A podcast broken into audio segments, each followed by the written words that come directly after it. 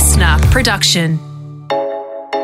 Hello, welcome to my series Kochie's Property Ladder, where I focus on the tips and tricks you need to know if you want to be a property owner or investor. I'm finance journalist David Koch. Buying a property will be the biggest financial transaction most people will make in their life. So, in this episode, I want to cover off how to get the best financial deal on the home of your dreams. Because buying that dream property at the best price is the objective, but organising the right financing at the best rate can be the difference between having the property feel like a home versus feeling like a financial burden. Now, buying a property is probably going to be a stretch on your finances, and there will need to be a significant change in your lifestyle in the short term at least. So, how do you make the dollars stack up to have the best of both worlds? A great home and a good lifestyle. Now, I always like to say if you want the best deal on your finance, you need to do your homework and shop around and compare the market. But the good news is there has never been a better time to access a loan to buy a property. Yes, banks' lending criteria has tightened after the Banking Royal Commission, but interest rates are at historically low levels and there has never been more options available to borrowers. So let's start at the start with where to get a loan. The big four banks still dominate the home loan market, but as you've seen from the last series of official interest rate cuts from the Reserve Bank, the big banks are positively stingy. None of them passed on the full rate cuts to their customers. But thankfully, there are alternative lenders like credit unions, regional banks, insurance companies, mortgage brokers, superannuation funds, and a new wave of digital online lenders. These alternatives have to abide by the same regulations and are overseen by the same government regulator as the big banks. You see, a lot of people stick with the big banks because they think they're safer. But the reality is, they're not. So feel safe to shop around. But no matter who you approach, all lenders have strict criteria on assessing whether they will lend to you at all. Gone are the days when lenders basically hosed money at borrowers and credit was easy to get because the banks got into trouble in the Banking Royal Commission for these sorts of practices. And now everyone is scrutinised a lot more closely. So you'll need to prove to lenders that you can afford the size of the loan you're after and have the ability to make repayments. So be prepared from the start. Lenders will now ask you to show wage records and tax returns to prove how much income you actually earn. They'll check your credit rating, your credit card statements, want to see a family budget, and proof that you're good at managing your money. If they conclude that you would be a good customer for them, then the power shifts to you so you can start bargaining to get a better deal. Shop around and come back to them with more attractive deals that you've researched elsewhere and ask them to match it. Because frankly, you're a mug if you accept the advertised home loan rate. Always, always ask for a discount on the interest rate. You'll be amazed how easily it is to get. Even if you already have a home loan, ring your lender for a discount. If you have insurance, other loans, and credit cards with them, you should get an even bigger discount. I always give people this advice, and about 90% of them get their interest rate lowered. I've heard from a listener that they got a massive 1.2% discount from their interest rate. That's huge all from one conversation about a rate that they've probably accepted for years. So be prepared to prove you're a good borrower and then haggle on the rate. There's a wealth of information available to you on property websites, again, like realestate.com.au and Domain. So use them because apart from being good for searching for property, you can also find financing options. You can fill in your financial details and preferences when you find the right property, and it will calculate the loan you need, assess your application, and even conditionally approve it using a database of participating mortgage brokers. It's a great starting point to give you an idea of how much you can borrow and what your repayments are likely to be. Now, while the home loan war offers some great bargains, there are also some financial pitfalls to be aware of. But don't worry, because this has spawned a new breed of financial advisors to help you, called mortgage brokers. Now, mortgage brokers are specialists who do the legwork for you and find the best loan to suit your needs. They act in a similar way to an insurance broker who hunt down the best home, car, and life insurance for you. And surprisingly, a mortgage broker doesn't usually cost you a thing because the lender they choose for you pays for them. And unless you actually want to, you won't have to meet anyone from the lending institution. A good broker should be able to find the best loan, give all the pros and cons of the loan, help you complete the loan documents, and guide the application through to settlement. No single broker will offer all 1,200 or so mortgage products available, but they should have at least 20 financiers on their panel of lenders. The larger banks also have well established mobile lender services, whereas the smaller lenders often pay a mortgage broker a commission to bring new business through the door because they don't have the branch networks available to them. The brokers themselves come in all shapes and sizes. Many are privately owned companies started by bankers, while others are bigger and even listed on the share market. So, once you have loan approval, the next big decision is to decide on the type of loan you want and the repayment terms that will suit you and your situation. Should you go for an interest only loan or maybe a variable principal and interest mortgage, or a fixed rate loan, or a combination of both. Is your head spinning yet? Look, let me break these options down for you because this can be really important to know.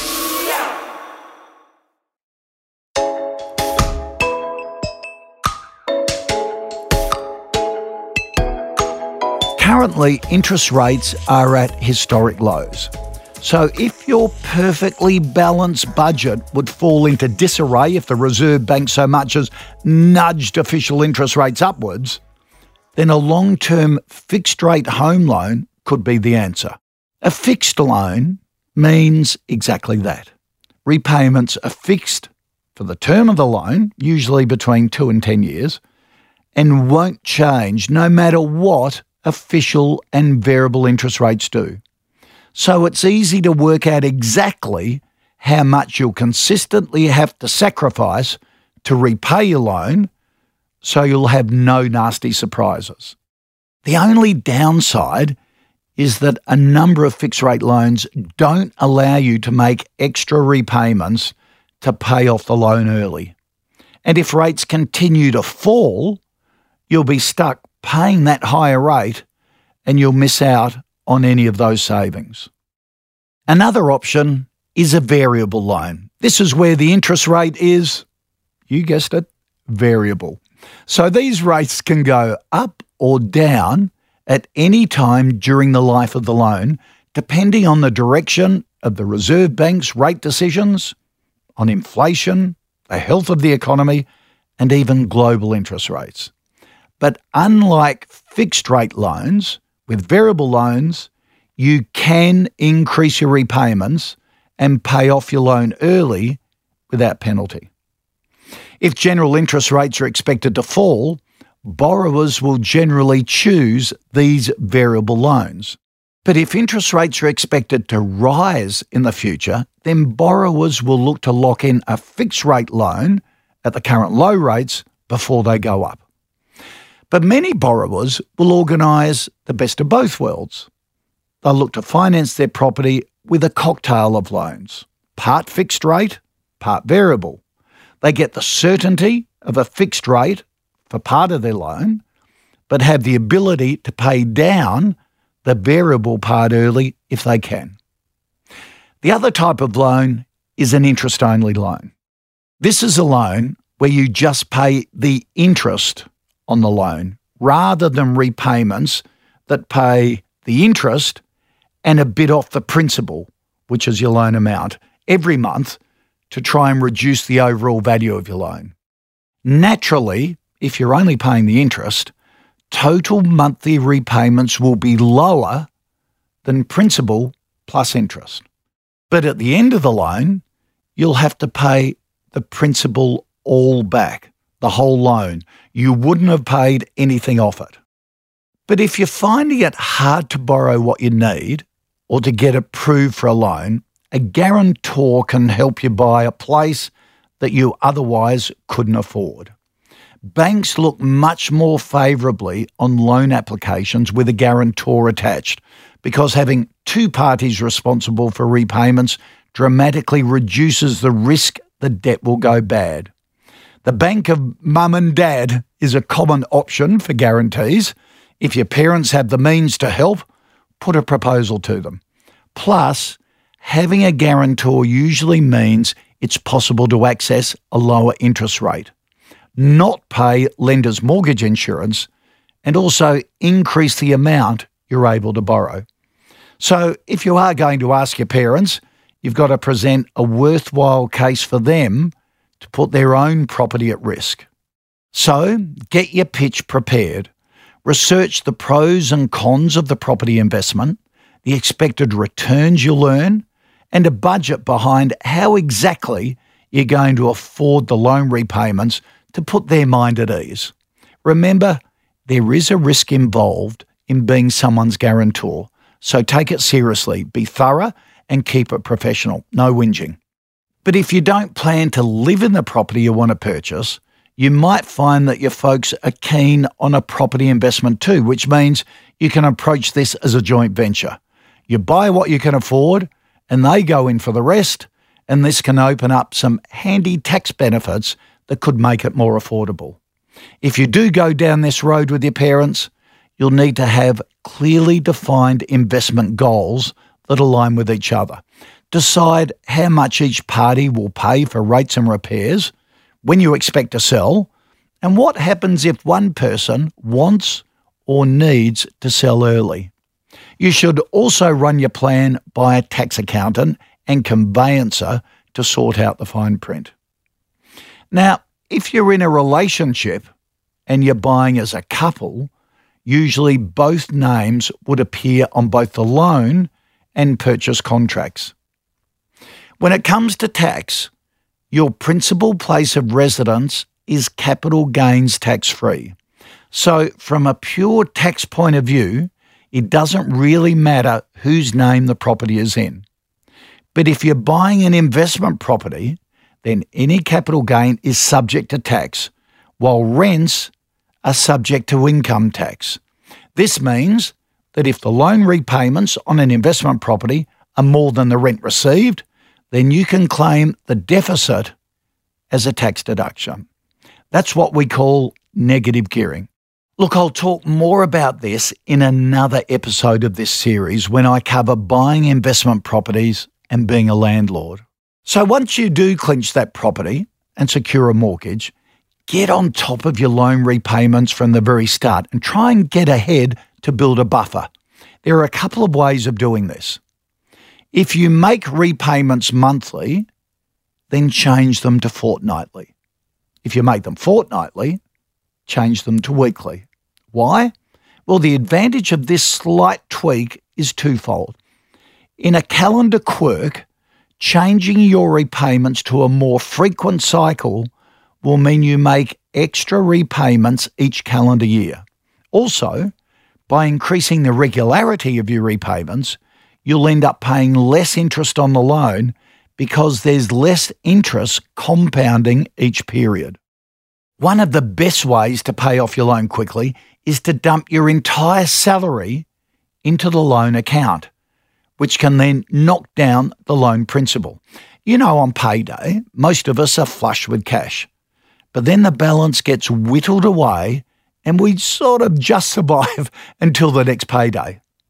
Because interest on your mortgage is calculated daily, those surpluses in the early part of your pay cycle become useful in reducing your loan and you pay less interest in the long run. This can create huge savings in loan interest over the duration of the loan because every month your outstanding loan amount is slightly lower than if you had a standard variable rate loan. But a slightly higher interest rate is usually charged for the privilege. So watch out for that. Redraw facilities as part of the home loan also allows money to be withdrawn by the borrower at a later date should the need arise. This allows you to funnel all your savings into the home loan and reduce the principal substantially.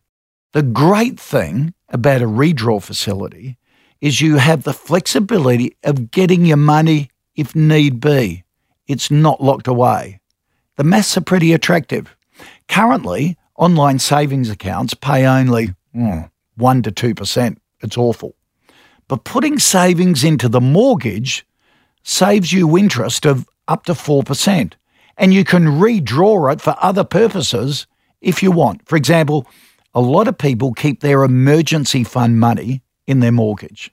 So, the redraw facility is essentially turning a home loan account into a savings account as well, earning you up to 4%. But be careful because lenders can place restrictions on the number of redraws per year and the size of the withdrawals. So you've got to check the fine print. Well, that brings us to the end of this episode on how to get the best finance deal. There are plenty of lenders and mortgage brokers out there, so do your homework and shop around. This might be the biggest investment of your life, so research and negotiating is key. If you want to learn more, head to the Your Money and Your Life website. There are articles and a lot more hints. That's ymyl.com.au. Thanks for your company and good luck climbing the property ladder. Kochie's Property Ladder was presented by David Koch, producer Melanie Ruiz. Executive producer Jennifer Goggin. Sound production by Darcy Thompson.